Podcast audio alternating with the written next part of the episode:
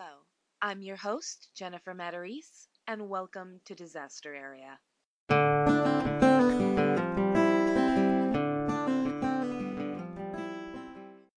Episode 3 The SS Eastland Disaster. July 24th, 1915. 844 deceased, hundreds injured. Life is hell. A partial quote from an unsent love letter found on a dead girl retrieved from the wreckage of the Eastland. The last minute of it. A policeman in response to this quote, reading the letter on the wharf after it was retrieved. Harpo Studios is haunted. Now, people who worked in the building which housed Oprah Winfrey's Chicago studio told stories of hearing ghostly sounds children laughing, turn of the century music, phantom cries for help. There was even security camera video of a ghost seen in the halls of Harpo Studios, called the Grey Lady, a woman wearing the sort of long dress and wide brimmed hat popular in the early 1900s. Whether or not you believe in ghosts, the source of these stories becomes clear when you know the history of the building. Prior to its time as a television studio, the building was the 2nd Regiment Armory, and in July of 1915 it served as an emergency morgue for one of the worst tragedies in American history. Now, the SS Eastland was a ship that was known for its speed. It was called the Speed Queen of the Great Lakes. It was commissioned in 1902 by the Michigan Steamship Company and built by the Jenks Shipbuilding Company of Port Huron, Michigan. It was its first passenger steamer, and it turned out its last. And Sidney Jenks, who was the president of the company, would be quoted later on at trial as saying that he and the company had no way of knowing the quantity of its business after it left our yards in regards to the ship. It really didn't know, according to him, they didn't really know what the ship was going to be used for after it was taken away, and they kind of didn't care. Um, the first owners wanted a fast ship to transport fruit, which was a big thing um, on the lake that at that time, and so they designed a ship that would go 20 miles per hour and carry 500 people as well as the cargo of fruit. The contract that they had stated that the first owners wouldn't take the ship unless the ship could do at least 19 miles per hour. So they were looking for a fast ship. They got one but there was no stability test of the ship. When it was first launched, uh, the launching, it tilted at 45 degrees, but Jenks is quoted as saying, It righted itself as straight as a church, satisfactorily demonstrating its stability. So they really didn't have to have a stability test. It recovered from that. Now, the ship had four decks above the water, and it had five gangway doors opening up on the main deck.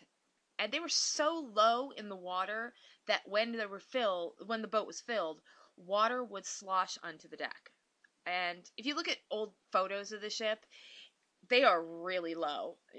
I, don't know anything about shipbuilding. I really had to kind of bone up on port and starboard and, and stern and aft for this episode. And uh, even I looking at these pictures, thought, why would anybody think this was safe? Now, the ship had double smokestacks. It had writing salons for men and women on either side of the smokestacks. It had a smoking room. It had a lot of great stuff, a lot of really nice amenities for what was basically an excursion ship. People would go on the boat and they would go maybe for a three hour ride over to you know, from Chicago to Michigan City, which is what happened uh, the day of the disaster. That was what it was scheduled for. Uh, it was um, 1903 that they had their maiden season. The ship was named by Mrs. David Reed. She won $10 and a one season pass for the ship. And almost as soon as it got into the water, it started having listing incidents. When it first went out there. Uh, overcrowding on one uh, one excursion caused the ship to list and water to flow up the gangplanks, but this was quickly taken care of. However, later that month in July, the stern of the ship was damaged when the ship backed into the tugboat George W. Gardner. There'd be another listing ex- incident in 1906 as well, and after that, complaints would be filed against the Chicago South Haven Line, who owned it at the time and had purchased the ship earlier in the year. At one point, the reputation of the ship was so bad, the owners put out a newspaper ad offering $5,000 to anyone who could prove the ship was not seaworthy. It had a reputation for being the ro- the word was cranky, like sort of a toddler throwing a tantrum. In August of 1903, you know, back when it was first on the water, they actually had a strike that occurred in the middle of Lake Michigan. There were 550 passengers and crew on board when the ship stopped suddenly. Um, the captain, John Perot, I think is how you say his name, uh, went down to see what was going on. And what happened was that six firemen had refused to continue working until they were given suitable food, quote unquote, for their voyage. The captain and first mate ordered the six be arrested and charged with mutiny. The two firemen left, stoked the fires to get them to South Haven, Michigan, at which point the six who had the strike were put in jail. And the captain told newspapermen the men wanted mashed potatoes instead of boiled potatoes. Uh, whatever it was, one way or another, they threw a mutiny. Uh, shortly after this um, event, there was another incident which caused the captain to be replaced. But it's it's not exactly a very good reputation anyway.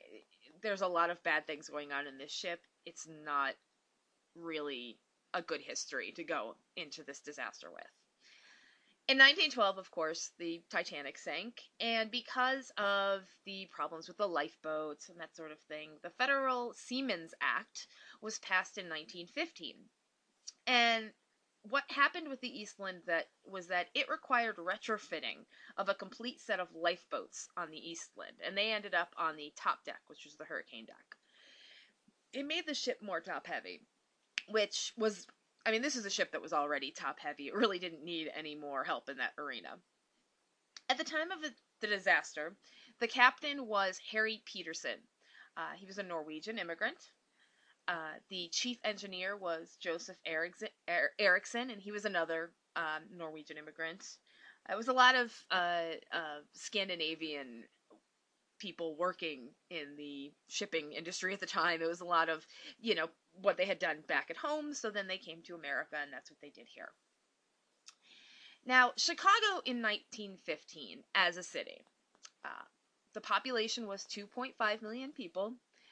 It had stockyards, steelworks, shipbuilders. These are the kind of industries that you had available. And the railroad was one of the biggest employers, so that was another thing where, where people were, were getting a lot of work. Public transportation was huge. There were streetcars all over, and they followed the loop around. The atmosphere of Chicago was very loud and cluttered and dirty. The streets were made with these wooden blocks that were cemented together by tar. Now, manure would fall through in the cracks and stick there, and it, would grow weeds and grass in between. Chicago winters were just would just cause those those wooden blocks to crack and warp. So you can imagine just how bad the streets were at that particular time. The 19th century tunnels that um, were used by wagons and pedestrians to get under the river were also used as an escape during the Chicago fires. So obviously, they had been around a while. And at least once a summer, the river would just spontaneously combust from the refuse and manure which clouded its depths. depths. It was disgusting. It was just a really gross, you know, things would fall into it from the ships, from the bridges, from, you know, people throwing things in there. It was just very gross. Now, crime at the time was really bad in Chicago. Um, white slavery thrived. Uh, there were a lot of immigrants who were being tricked into prostitution. You know, you'd you'd hear about um, somebody or somebody would meet you on the street off a ship and say, "Oh, I can take you to a safe place," and and you would end up being taken to a brothel where you would be forced into prostitution. And there were so many places like this that one block could have 25 bordellos on it. That's a lot of prostitutes and a lot of people who may or may not have been forced into that position. Cheap cocaine and morphine sulfate were being sold to prostitutes, probably so they could be more easily handled. they were so many of them were on these drugs that cops called them air walkers. Now, a lot of people, when you think of, Chicago in the early um, 20th century, you think of you know Al Capone and and that sort of thing. But it, it's really a little before his time. Um, you have people, uh, kingpins like Big Jim Colosimo were in control. He was the kind of guy who would pay off aldermen and cops. You know, he wore garish jewelry and really nice clothes. But he was a forerunner for people like Al Capone, other mobsters, and that sort of thing. Now, socially, uh, immigrants were really susceptible in this environment. Uh, you had the League of Protection for the Protection of Immigrants. Uh, they were a group of people promoting laws regulating employment agencies who preyed on innocent immigrant and rural women. That was a quote. And, you know, that was kind of their thing to make sure that these people were protected. But a lot of immigrants did one thing to protect themselves, which is kept to themselves and their community. They would stick to neighborhood businesses where the same languages were spoken, the same culture was known, the same religions were shared. You'd go to a church where they spoke, say, you know, um, Czech, Bohemian, whatever was being spoken there at the time, you know, Irish, and you'd go be in your Irish group, you'd be in your Polish group, you'd be in your, you know, with the Jewish people, you'd, you'd be with wherever your community was. And that was how you kept yourself safe and had some support. Yeah, also around this time, spiritualism became very popular. If you went to a party, you probably participated in a seance. There were fortune tellers all over the city, and clairvoyance was considered a genuine personal personal trait. Like I'm blonde, I like reading, and I can speak to the dead. Uh, Harry Houdini was uh, alive at the time, and he was uh, he was mourning his mother, who had only died in, in 1913, and she was very close to her. And he kept trying to contact her, but he would catch people faking clairvoyance. It, kind of seemed like he wanted to believe in it, but he, he really wasn't going to buy it if you weren't, you know, if you weren't, um, if you weren't genuine, basically. If you were faking, he was going to catch you. You know, if you were telling the truth, he would he would catch that as well. But he was you know he was genuinely looking for this sort of thing, and he actually did catch um, Sir Arthur Conan Doyle's wife faking clairvoyance at one party in particular. Um, she claimed that she was speaking um, as his mother, and he kind of called her out and said, "Well, you're speaking in English, and that wasn't the language that she spoke." So um, and because of this, you know, there were a lot of people who had bad dreams and premonitions about the disaster to come, and they didn't get on the Eastland. Some of them did, in spite of those. And this is about the time that World War One is is is starting. Um, it's going on, you know, around the globe, but right now it's it's not really we're not really involved. America isn't really involved. It's only been 79 days since the Lusitania sank. So there's a lot of talk about the US joining the war to get sort of revenge for this sinking.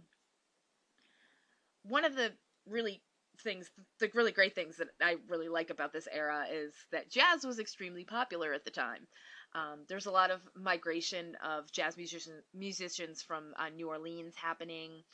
Louis Armstrong's mentor, King Oliver, would travel to Chicago a few years after this. So, and he would, uh, Louis Armstrong would actually follow him up um, a few years later. So, you know, there were a lot of Dixieland bands, Delta Bluesmen, Ragtime. Uh, Chicago jazz was a really big thing, you know, after uh, New Orleans became sort of um, a little more Jim Crow and, and the laws got a little more restricted. Uh, Scott Joplin lived in Chicago. Uh, Jelly Roll Morton moved up there, so this is a really great time if you're if you like old jazz, which I happen to like. Um, now, Western Electric is the company that's at the heart of this disaster. Uh, it was founded in 1872 by Elisha Gray and Enos Barton. They had formed a company, um, sort of a little bit of a, a, a partnership uh, before this, but this is kind of the year that they made it official. Uh, the company made telegraph components at the time, uh, like wires and that sort of thing at the time, and they worked with precursors to the telephone, audio experiments. They were sort of prepared ahead of time for the uh, boom of the telephone. and they became the principal supplier of Bell Network as telephones gained in popularity. At first, they had a four story building that went up at Clinton and Van Buren in Chicago. They were also making incandescent lighting equipment and machinery for generating electrical power, so they needed to hire a lot more people. About this time, the Haymarket riot broke out in 1886, actually a few blocks away from the factory. It wasn't really that far away. It involved workers at the McCormick, McCormick Reaper Works, and there were several deaths and many injuries. And the workers had wanted to go from 10 hour days to 8 hour days. Now, German anarchists were blamed, but uh, obviously there's a lot of tension in the community in terms of workers and workers' rights. So the riot prompted Western Electric to obtain a plot of land in Cicero, Illinois in 1904 so the company could move. The location was at 22nd Street and 48th Street, which is in the Hawthorne district in, in Cicero. It was 203 acres, so you're looking at 2.5 million square feet of factory space. This is a very big building. There were 36 building sections, and when it was finished, the factory featured its own railroad station, it had a band shell, it had company stores, gyms, laundries, ice cream parlors, athletic fields. It was a lot of a lot of stuff to do on on on, on work grounds. The company held a lot of different things. Held choral singing, bowling, wrestling, chess, checkers, boxing, beauty pageants, all kinds of different competitions to kind of engender community spirit, I suppose. Uh, but at the same time, there are no coffee breaks and no unions. So it seems like a pretty nice company to work for, and then you're looking at six days a week, no coffee breaks, no unions. A little, a little iffy on regards to the um, the perks as opposed to the the cons, such as it were. Every year, Western Electric held a picnic. Now, this particular year, uh, 1915, the skies were cloudy. The forecast called for showers and thunderstorms, and it was unseasonably cold for July. So I think people were all kind of hoping, you know, we get on the boat, we go over to Michigan City, Indiana, where it was being held, and hopefully the weather will be a lot nicer when we get over there. Um, in Michigan City, they would hold this particular picnic at Washington Park, which was at the lakefront and there was a lot to do there too. They had all sorts of things. They had a bathing beach with bathhouses, bowling alleys, a bandstand, an amusement park, roller coaster, electric merry-go-round, picnic grounds, dancing pavilion, photo studio, baseball park, you name it, they had it. There was a lot to do that day. The picnickers who would go every year, they were predominantly young and single. So you're imagining, you know, a lot of a lot of you know late teens early 20 year olds a lot of people who who have you know they're very they have a dependable job they're going to this picnic it's kind of a social event of the year. The number of people who had been going to the picnic had grown over the years. Uh, in 1913 the attendance went from about 3500 to 6000 so due to the growth of the number of attendees every year the Western Electric Company had hired more ships. This particular year, there were five different ships going to Michigan City to the picnic. The cruise itself would take two hours. Now, the Eastland would drop off Western Electric employees in Michigan City, go to St. Joseph to pick up more passengers, return to Chicago, and then go back to Michigan City to pick up the employees and take them back to Chicago. And then there were two more round trips after that. So that would take a day and a half altogether that this crew would be working. The ticket price for one of these ships was a dollar on the day, uh, 75 cents if bought in advance, 50 cents for kids, and kids under five went free. Now, a full time supervisor at the time made $17. So $1 isn't exactly as little as it might seem to us. I mean, if you made $400 a week today, the ticket would cost $25.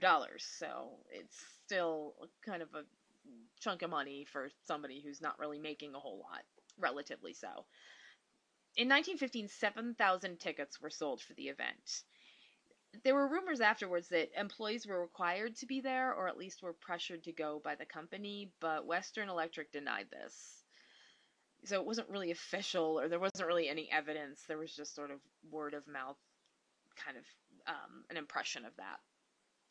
The Eastland had run late the year before, so owners required it to leave first in 1915. It was going to be the first ship off the dock and it was going to be leaving at 7:30. Attendees were going with family. Um, some of them met up with coworkers from the same section of the factory. So if you worked in, say, the coiling room with a bunch of girls, you might meet up with them and go together as a group. Uh, there were a lot of immigrants from Eastern and Northern Europe, so a lot of Scandinavians, a lot of um, Irish people, a lot of um, people um, who were Polish, Bohemian, that sort of thing. Now, they were going on this picnic, and you know, to kind of save a little money because they didn't spend a relative good chunk of their budget on these tickets, they were bringing things like baskets of food to eat while they were there, um, toys. The women were carrying parasols, either to keep off the rain or to keep off the sun's glare. The clothes at the time were pretty formal. Uh, you, you were going to work in pretty formal attire every day, and this was kind of a problem for women because you were wearing a dress, even though they had a tendency to get caught in the machines. When these people were leaving to go to the picnic. They were dressing in their best clothes. Men were wearing their Sunday best, and women were wearing a lot of layers. They were wearing everything that was fashionable in that time. So you were wearing a long dress, nice boots, a fine hat, maybe with flowers in the brim, corsets, stockings, garters, petticoats, etc you know, that many layers is going to be quite a lot of weight when wet. The five ships that were leaving that day were the Eastland, uh, which was being tugged to the lake by the Kenosha, the Theodore Roosevelt, the Petoskey, the Racine, and the Rochester. But like I said, the Eastland was leaving first at 7:30, so a lot of people were going to try to be on that boat. The Clark Street Bridge was where the Eastland would be docking. You know, you would go down to the wharf near that bridge, and that was where it was situated. On the ship, you know, it was very hectic from the start. Like I said, you know, first ship leaving, everybody wants to get on it. You know, they had a large dance floor downstairs, and even when you were showing up, you were hearing Bradfield's orchestra, who were playing ragtime music. You know, um, there was a lot of good energy, a lot of people trying to get on, get dry because it was drizzling at the time. Now, at 6:30 a.m., people begin boarding. Like I said, they're leaving at 7:30. You get on early enough, hopefully you can get a seat before it gets really crowded. From 6:41 a.m. to 6:53, the ship begins to list to starboard. Now, starboard is in this case closer to the wharf it is also on the right side of the ship. So, if you're looking forward on the ship, you're standing on the front of the boat, and you're looking forward. Starboard is to your right, and that's also where the wharf is. Port is to your left, and that is where the river is. Giving everybody a little refresher because I know that I am not very good with shipping terms either, so a little nautical update for anybody who's a little confused by that. So during this time, the ship is righted again after orders are given to put it on an even keel. From 7 a.m. to 7:05 a.m., passengers are really boarding fast. They're coming on at a rate of 50 per minute. It's about a thousand on board at this point, and there's a slight list away from the wharf, start, starting to tilt a little bit towards port or left or the river the engines are started at this point. At 7:10 a.m., the ship quickly reaches its capacity of 2500 and boarding ceases. And the crew begins to bring in the gangplank. The crew tries to get passengers to move to the side of the ship nearest the wharf, but the passengers won't go. And at this point, actually, one worker from Western Electric jumped through the opening where the gangplank was to get on the ship rather than have to take another ship. He saw his friends on board, he figured go for it and he charged and jumped over there was a little chain kind of um, holding people, you know, keeping people from from climbing on and he just jumped over it and ran into the ship. At 7:16 a.m. to 7:20 a.m., the list to port, which is towards the river, worsens to 10 to 15 degrees. The valves are ordered open to fill the number 2 and number 3 starboard ballast tanks, but no water comes in for 7 minutes. That's a long time considering this particular listing. The ship begins to right itself, but it's unstable. The crew finishes drawing in the gangplank, and the ship lifts lists away from the wharf again, although most passengers are now along the starboard rail. So basically, everybody's over on the starboard side, the wharf side, you know, maybe waving to friends, saying goodbye, whatever they might be doing. Meanwhile, the ship is leaning away from them. At 7:20 a.m., the list to port continues. Starts getting worse. The water enters the main deck which is the deck with the gangways, through a scupper on the port side. Now, a scupper is one of those little holes in the side that water can filter through. The engines are ordered stopped at this point. Passenger loading is finished. There's nobody else coming on, and preparations are being made for departure. At this point, there's a there's a harbor master who's actually nearby, and he's kind of calling up to the captain. You know, you really have to um, do something about your ship. Um, and the captain's kind of waving him off. Uh, from 723 to 725, passengers on the main deck are instructed to move to the starboard side and abaft of the engine room. So basically, the back of the ship on the right hand side, near the wharf. Water starts to enter through those port gangways. You know, basically big holes in the side of the ship. That's where they're going to go. Somebody sounds a warning whistle and Captain Peterson rings standby on the engine room telegraph, and that means this, this ship is ready to be tugged away from the dock.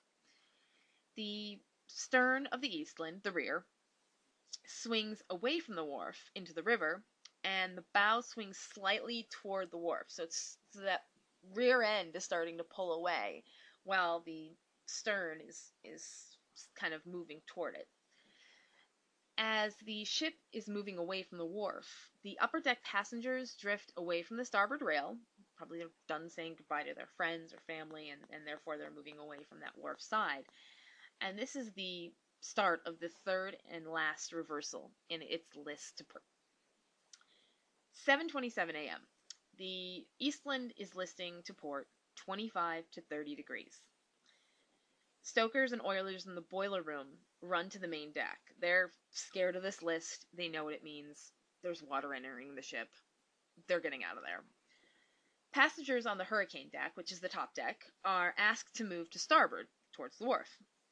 But the angle is now so great and the deck is slippery, slippery from the rain, and the passengers cannot do it.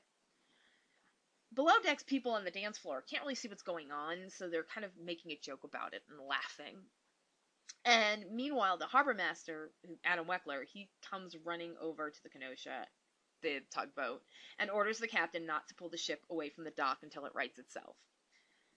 At 7:28 a.m., the angle of this ship is now at 45 degrees. I mean, if you just imagine that, that's pretty that it seems pretty unrecoverable.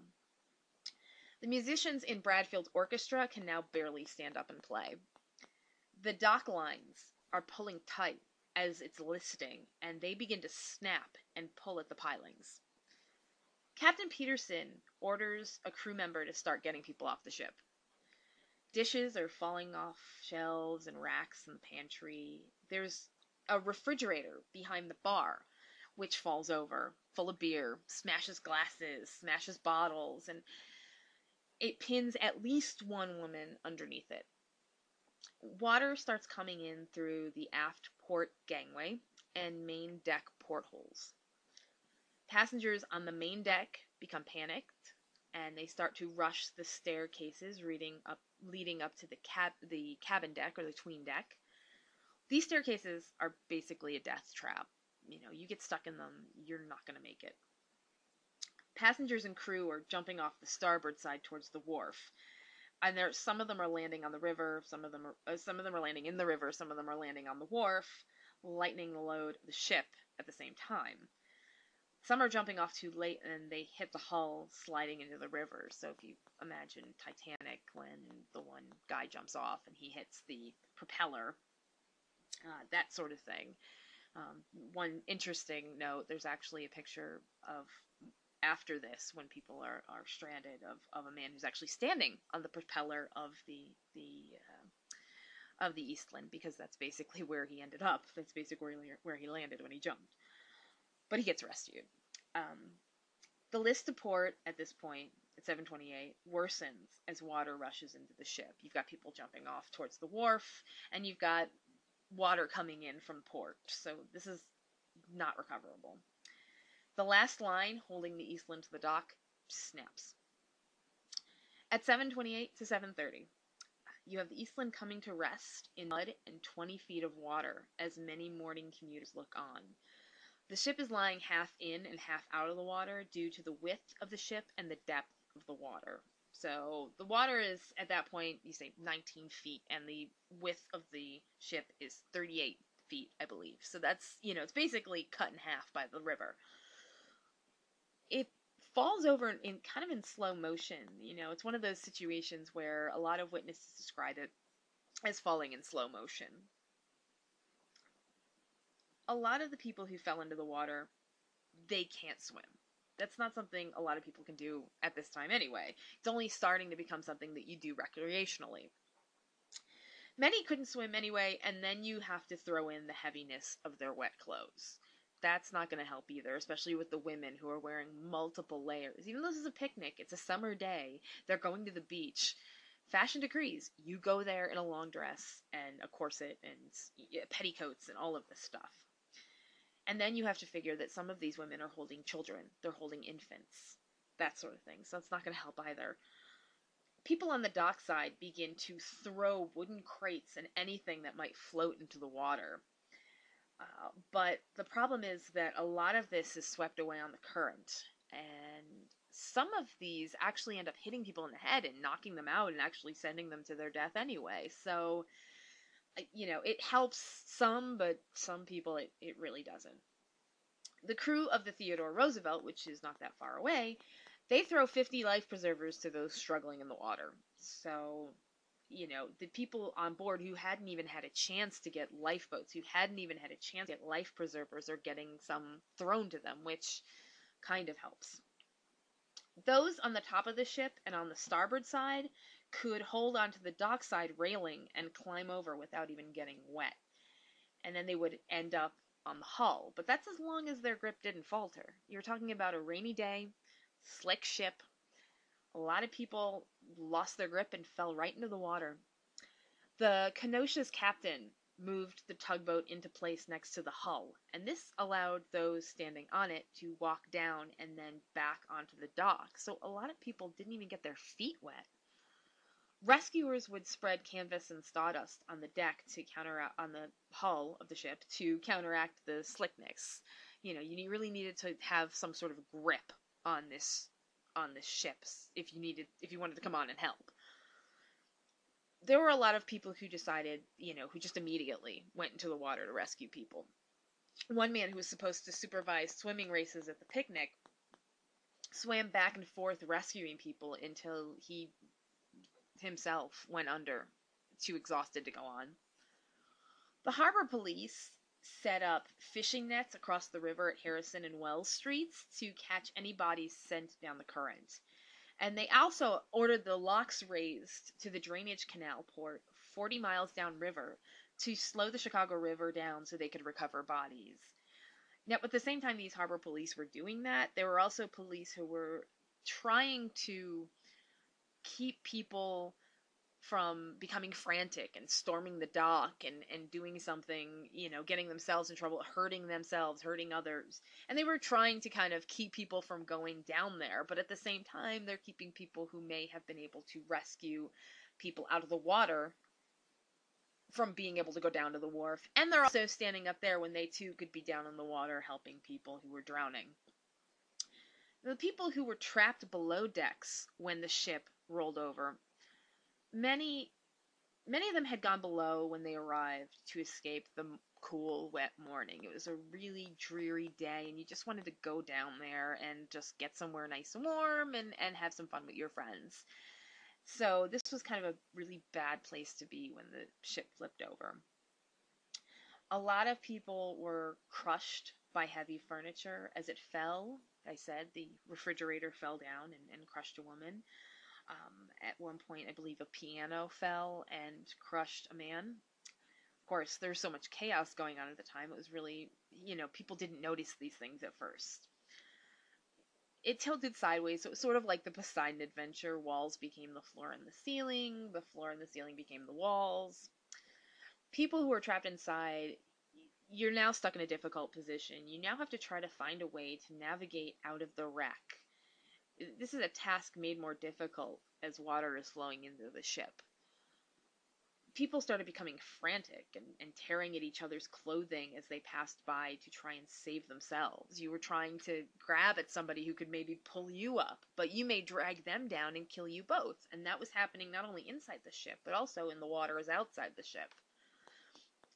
The crew themselves immediately um, started to worry about the boilers exploding because when you have a hot boiler hits the cold water, it's gonna be a bad reaction. Uh, Joseph Erickson, the engineer, worked really frantically over the last few minutes of the ship's life to keep those boilers from exploding, and he actually succeeded. He shut the, bo- the engines down, he closed the portholes, and he pumped the bilge from the engine room, and that kept those boilers from exploding. So that would have compounded the disaster right there. Erickson ended up ex- escaping soon after. Uh, a watchman spotted him through the, through a porthole and pulled him through he got out of the wreckage, but he he turned around and he actually went back into another part of the wreckage to save a little girl and four women.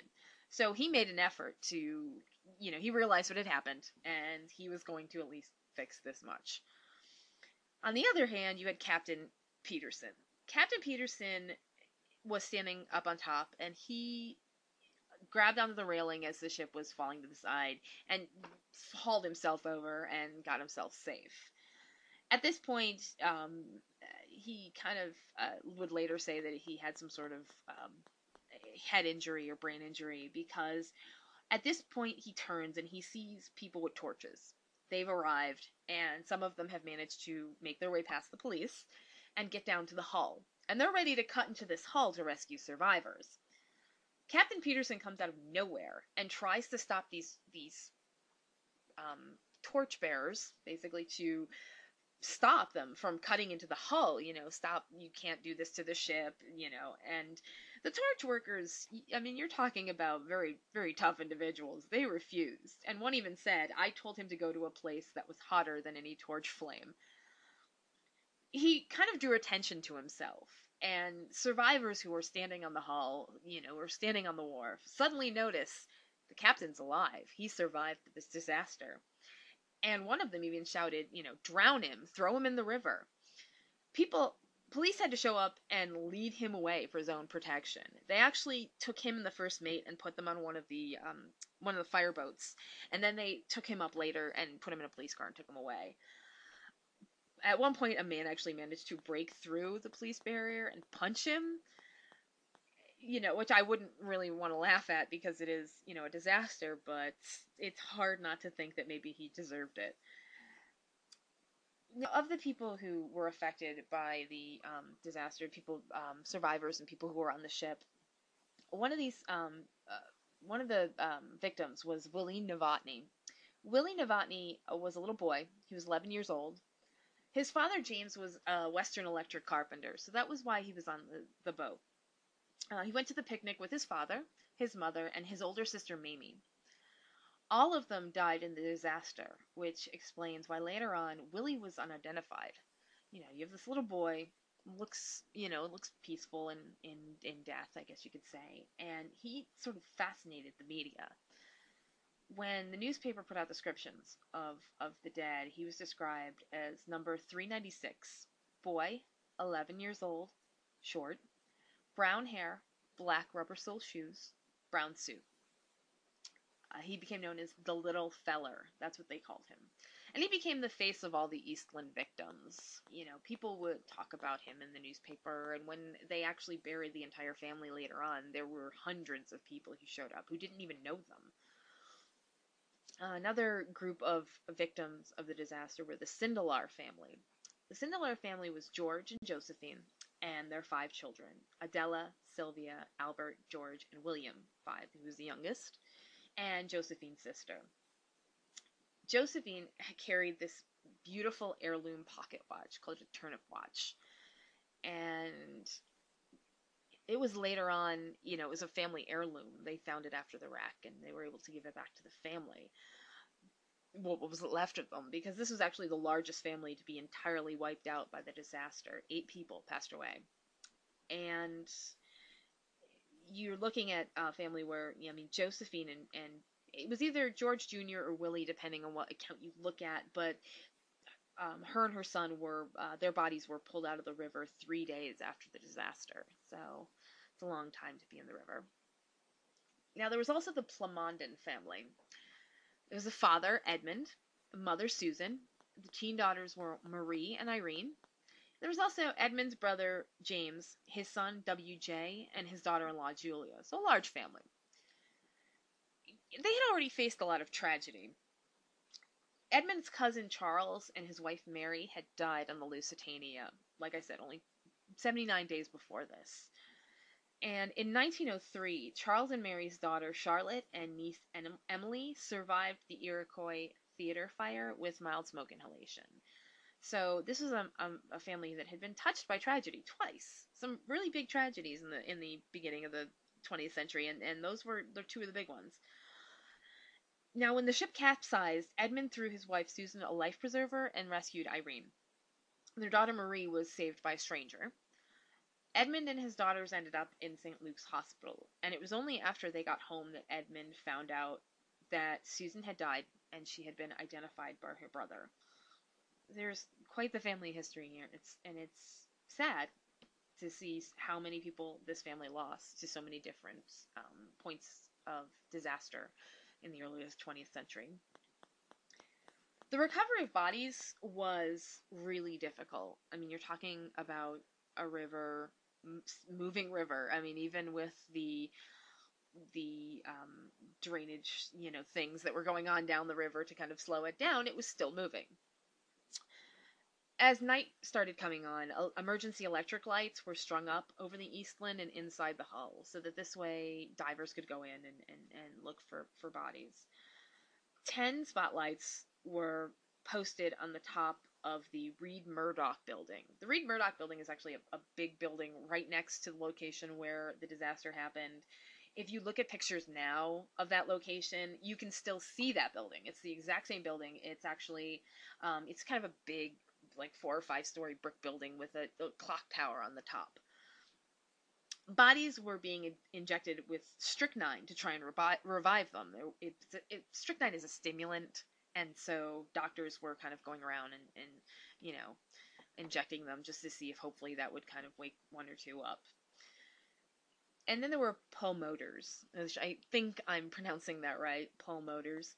Um, they worked like bellows, and they were being used to try and revive people as well. It was basically a mask you put over your face, and there was a little machine that kind of pumped air into your lungs and kind of before CPR and that sort of thing. And and um, it didn't really wake up a lot of people, but it, it got some people revived.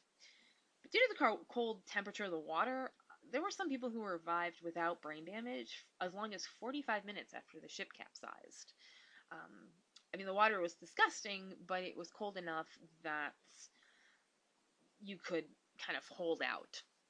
Um, at least your body would kind of shut down. And it's much like when you get hypothermia and your um, blood flow to your to your extremities slows down, and kind of the the blood goes to your organs to kind of protect them. The same thing happened here. But a lot of bodies um, were people who had fallen off the ship, fallen into the water, and you had people who were watching from from the from the bridge and were looking down and were seeing people swimming and and, and they just fell down they bobbed down in the water and the next thing you see you is nothing at one point, there was a woman, uh, a story of a woman wearing a big hat, big wide brimmed hat, and she kind of goes down in the water and her hat comes up, and they thought that it was um, the man who was watching this happen thought it was the woman herself, but the hat just kind of went and floated down the river. 14 divers were dispatched to explore the Eastland, and what they were doing was they were treading water along a rope line into the bridge, into the into the ship. So it's kind of like again like the Poseidon Adventure. You know, they take the the rope down through a, a, a kind of a weave, kind of a maze sort of of of hallways and, and that sort of thing, and, and kind of following that to look for bodies. When their feet would come in contact with a passing body, uh, men above would, would come to a hole and kind of snag it with a pike pole and pull it up. Uh, you had uh, uh, more than more than one or two, you know, a, couple, a few divers in the water, and and you know you'd have one over here and one over there, and and taking bodies out, whichever one they found. It, you know, it got up, and there were just bodies coming up constantly. You know, one, I think, you know, one of the books that I, I uh, used for research said one every three minutes was coming up, something like that you know they were in this the full suit and the the diving bell helmet you know the whole antiquated picture that you see um, of of of the diving bell and and that sort of thing. That's what they were wearing down there. So i mean it's you can imagine them trying to navigate uh, the wreck in that. But there was another diver um, sort of you could call him a volunteer um, his name was Charles Bowles, or Reggie, as he was called, not Reggie, Reggie. Um, if you want to call him a volunteer diver, um, the story that that um, I I read is basically that he he um, was kind of an adventurous. He was 17 years old. He was looking for adventure, always looking for adventure, he had he was a very good swimmer. He had already saved two people from drowning in his life, and according to his mother, he had run into a burning building to save a baby. I don't know if that's true or not. You know, considering what this kid did, it may be true. Um, he was kind of nicknamed the human frog because what he did that day was he basically, as soon as he heard about the the disaster, he got on a motorbike, he went down there, and he dove into the river. This disgusting river full of filth and dead bodies, and he dove in there and he started pulling people out. And he wouldn't stop going into the wreck to pull people out. He would he was not going to be satisfied until everybody in that wreck had been pulled out.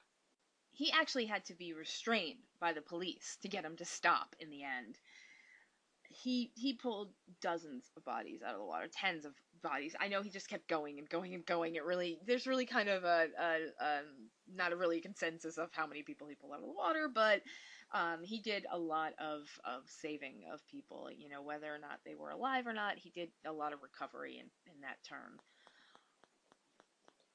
in return in regards to taking calls there were a lot of relatives who were calling western electric to try and, and find their relatives you know try to find out something about their family members.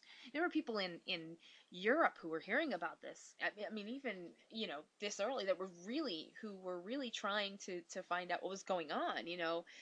This is the kind of age where you can you can do that and as the day wore on and you know news starts going over the wire services that sort of thing you you start to hear so, Margaret Condon, who was the head telephone operator at Western Electric, and she had planned to go to the picnic.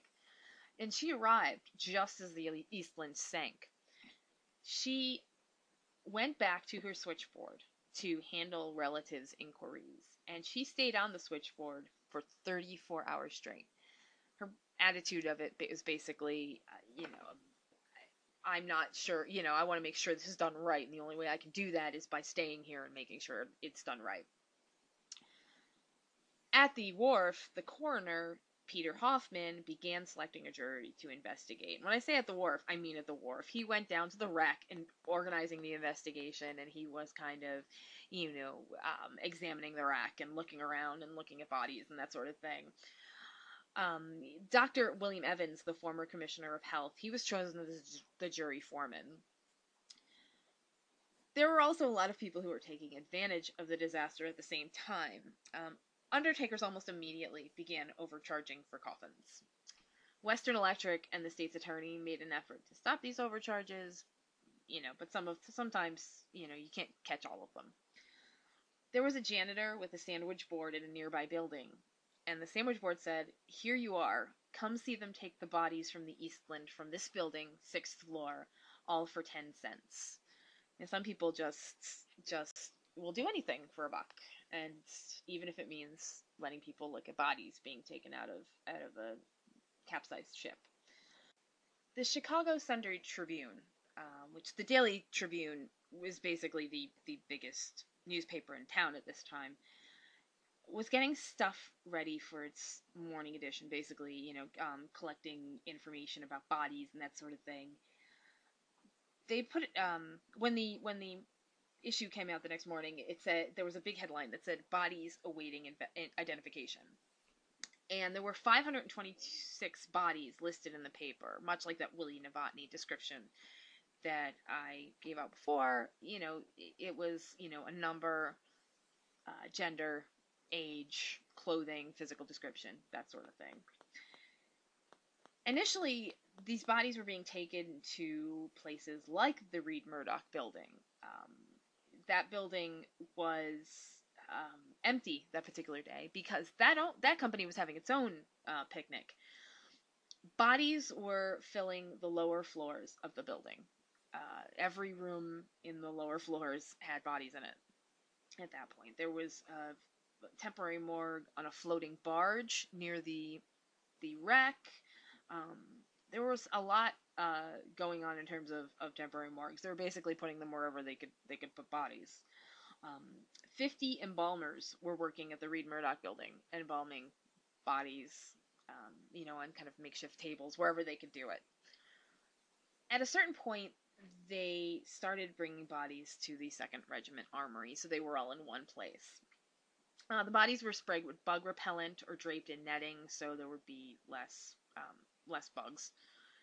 There were 85 bodies in each row, and they were all numbered and tagged if you see pictures of the armory full of bodies, it's overwhelming because you know, I mean, you hear uh, 844 deceased, but then you see a picture of this armory, which is a very large building filled with bodies, and you know they're neatly lined up. They're all covered with sheets, and they're just you can't see a full picture with all of the bodies in it. It's just it's just so hard to do especially in that condition. You they're just everywhere.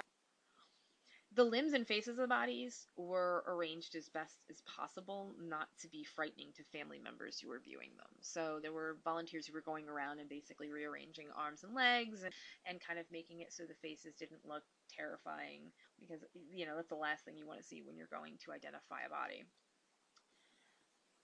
people were they started allowing them into the, the armory at 10 p.m that night and if you went in and you say you went in with a baby, you could give it to a volunteer babysitter there. Um, they kind of had a group of them uh, available because it was kind of the attitude, well, you don't really want your baby to see that. The crowd was so thick outside at one point, the coroner stepped forward to use a megaphone and order curiosity seekers to leave. There were a lot of people there who were just kind of um, you know, rubberneckers. They had come just to see the bodies. Of those who died, 228 of them were teenagers. There were 58 in- infants and young children. 70% were under the age of 25. 175 women went home widows, three of whom were pregnant. 84 men went home widowers. And 22 entire families were wiped off the map two weeks after the disaster, they would right the ship um, to kind of haul it away, and one more corpse was found inside. It was the body of a father of eight. So even then, they were still finding bodies. The um, they immediately saw to to kind of getting that coroner's um, jury going on and and um, you know inquiry and indictment and that sort of thing. And the hearings had a, had a single victim stand in for all of the dead, which is what happens in a lot of these disasters. They kind of have one person standing in for all of the dead, so that this way they don't have to go over numerous accounts. They can just kind of go, okay, this is one person, and they definitely died in this disaster. And in this case, it was Kate Austin. Kate Austin was a cook in Western Electric's cable shop restaurant. The grand jury indictments put forth were for manslaughter for the president of the company and for three other officers of the steamship company. It was the St. Joseph's Chicago steamship line. One of the lawyers for the men of the St. Joseph Chicago Company was James Barber, who had successfully defended the people charged in the Iroquois Theater fire a decade earlier. Seems like kind of a niche area to be a good lawyer in. Captain Pedersen and the engineer Joseph Erickson, they were charged with criminal carelessness. Uh, Captain Pedersen had, according to them, failed to evacuate the ship. He sounded the alarm too late. He didn't launch lifeboats or rafts, and he didn't have life jackets handed out. If you kind of look at the timing, it really seems hard to see how he could have done that, but his behavior, I, I believe it grated a lot of people. Engineer Erickson um, was in trouble because he had married a girl who happened to be the daughter of the inspector for the ship. And there were a lot of questions about nepotism and about how maybe the ship had gotten away with um, being top heavy because he was the son in law of the inspector. He actually went and got a lawyer whose name you'll recognize. Uh, he was defended by Clarence Darrow. Uh, he was actually able to give him a retainer of $1,000 thanks to support from an engineers association. The inquiry found, um, found that the disaster was caused by conditions of instability um, caused by any or all of overloading of passengers, mishandling of water ballast, and construction of the ship. However, none of nothing came of these charges, and the men were free to go. They pretty much got away with it. If they had done anything wrong, they had gotten away with it. Um, a lot of the information you read about um, uh, Joseph Erickson kind of you know, a lot of different counts, and it doesn't really seem like he did anything on purpose. Maybe he kind of thought a little better of the ship than he should have, but it doesn't really seem like he. Um, it kind of seemed like he was going to be railroaded, like he was going to be the the sacrificial lamb, and he really kind of was safe. Maybe thankfully because he really he really seems to have tried and really kind of felt bad as opposed to Captain Pedersen who who you know uh, did not behave very well and was very dismissive of, of people. And just witness accounts make him seem very very bad the survivors filed a case against the insurers for um, compensation you know for um, for the ship um, sinking and, and for the cost of, of losing their loved ones and the case wound itself through the the courts for 20 years.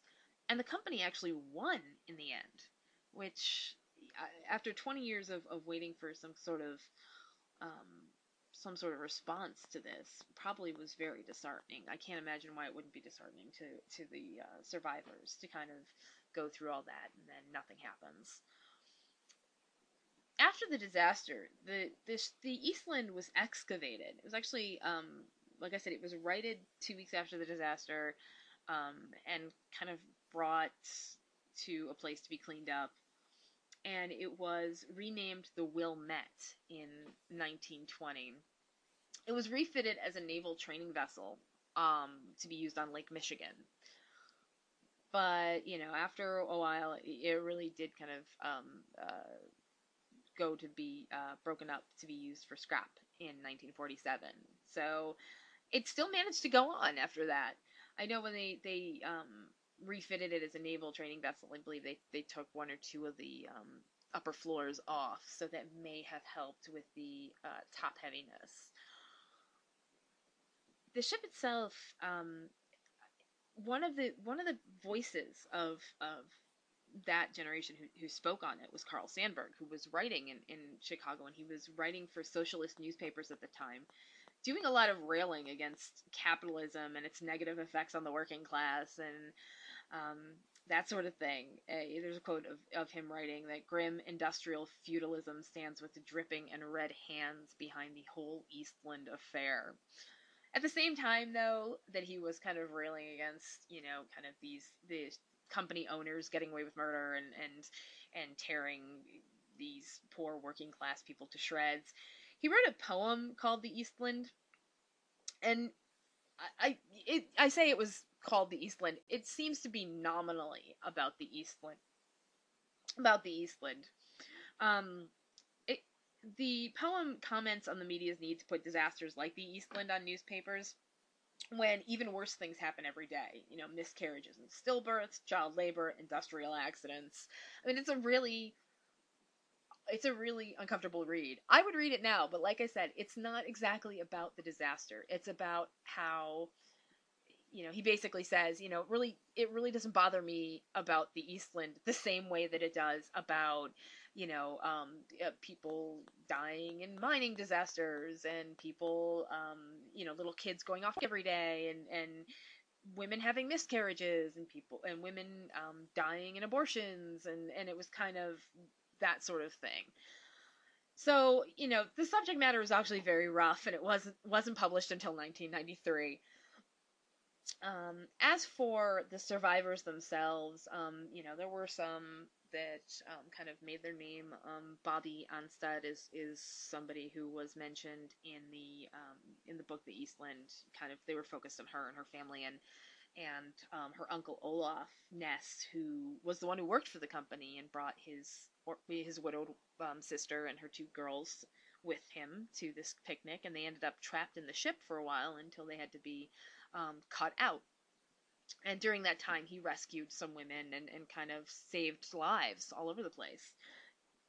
He uh, um you know she's one of them you know she's one of these people that they, they focus on. And but um the last survivor of the eastland disaster was marion eichholz and she died november 24th 2014 so there's nobody left who survived the eastland there's actually a lot of people that um you've never heard of. You know, it's people in everyday life. It's not like the Titanic where a lot of rich people died on it. A lot of big names, you know, um, uh, John Jacob Astor and Astor and Benjamin Guggenheim, as opposed to you know the Eastland where it's just people working in a factory who went to a picnic and, and didn't come home. But there was new footage found of the disaster, new photos and film, and they were located in 2015 it's it's really upsetting. There's there's a lot of um, because it happened on a day when you know so many people had gone to the to the um, to the wharf and so, so many people were going on this vacation. You know, you had people with cameras who were out. You had people with you know um, video cameras who brought them down to the wharf to take pictures of people being pulled out of the water and and it, it's um, you know I've I've looked at them of course and it's it's disheartening. I think one of the things that really strikes me about the images in the uh, that you see of people who passed away in the disaster is that so many of the bodies that they pull out of the water of women, you know, they all kind of look the same. They're, you know, here's all these women who came in all these clothes, you know, so many layers. They're long dresses, they're big hats, and they're, you know, they're ready to go on this picnic. And then, you know, their hair is pinned up, all of that and then they get on the ship and it capsizes and they fall into the water and they drown. And when they're pulled out, you know, they've been struggling. Their hat has come off. Their pins in their hair have fallen out. So now their hair is fallen down. Um, you know, if they were wearing a coat, they probably struggled out of it at some point. And, you know, it's a lot of light colored dresses. And you have all this black and white photography. So every picture of these girls looks a lot alike. You know, women and children, little girls, they all look the same when they're pulled out of the water. Um, not to make light of it, but they all kind of look like Samara from The Ring. You know, long, bedraggled, wet hair and long white dresses that are wet. And they're sort of in, you know, it's kind of, I don't want to say they look ethereal in death, but you know, it makes it seem a little more poetic than it is. That here are these these children and and these these women who went to their death on a day when they were supposed to be having a good time, when they were supposed to be enjoying themselves, and and instead they become these these symbols for such an awful tragedy. My interest in the Eastland is always in the fact that here's a disaster that happened in the middle of the city, in the middle of Chicago. It was on the river. I mean, if you go to Chicago and you see where this is, it's not, you know, it's not, you know, off on a off on, off on the docks somewhere. It's it's in the middle of the city, surrounded by big buildings. And so you had everybody. I mean, Saturday was a work day. There were so many people who were at work that day who were looking down on this disaster as it unfolded. So they could see the ship fall over. They could hear people yelling in the in the in the river. You know, they could see all these things. And it was huge. 844 people died. That's one of the worst disasters in America's history. And you've probably never heard of it it's very likely that if you're listening to this episode, you've never heard of the Eastland before. I barely heard of it until maybe about 10 years ago. And I seem to recall that the first time I heard of it, I had seen a picture of a ship lying in the river on its side. It's it's an image that is terrifying. It's absolutely terrifying. And you look at it and you think, well, they're right at the dock. They should be safe. I mean, at the very least, I mean, if the ship tilts over, I mean, the whole thing didn't go in the water. It didn't, you know, it didn't sink. It just turned over. Surely these people are perfectly safe, you know, but there's other factors. There's, you know, the heavy clothes, and there's people who are panicking, and there's people who are freaking out in the water. And so that's how you end up with 844 people deceased. And when they would pull these people out of the water, a lot of them were, you know, they were holding onto the ship. They were holding onto each other for dear life. You had people who were so frantic and so terrified that they were holding onto their loved ones. They were holding onto children so tight that they couldn't extricate them until they got them to the morgue. They didn't even bother. They just kind of put them on a stretcher, put a blanket over them, and took them away and let them figure it out later. This is how terrifying this situation was. It seems like it should be perfectly safe where it is, so it's even worse when it turns out that it isn't. Until next time, stay safe.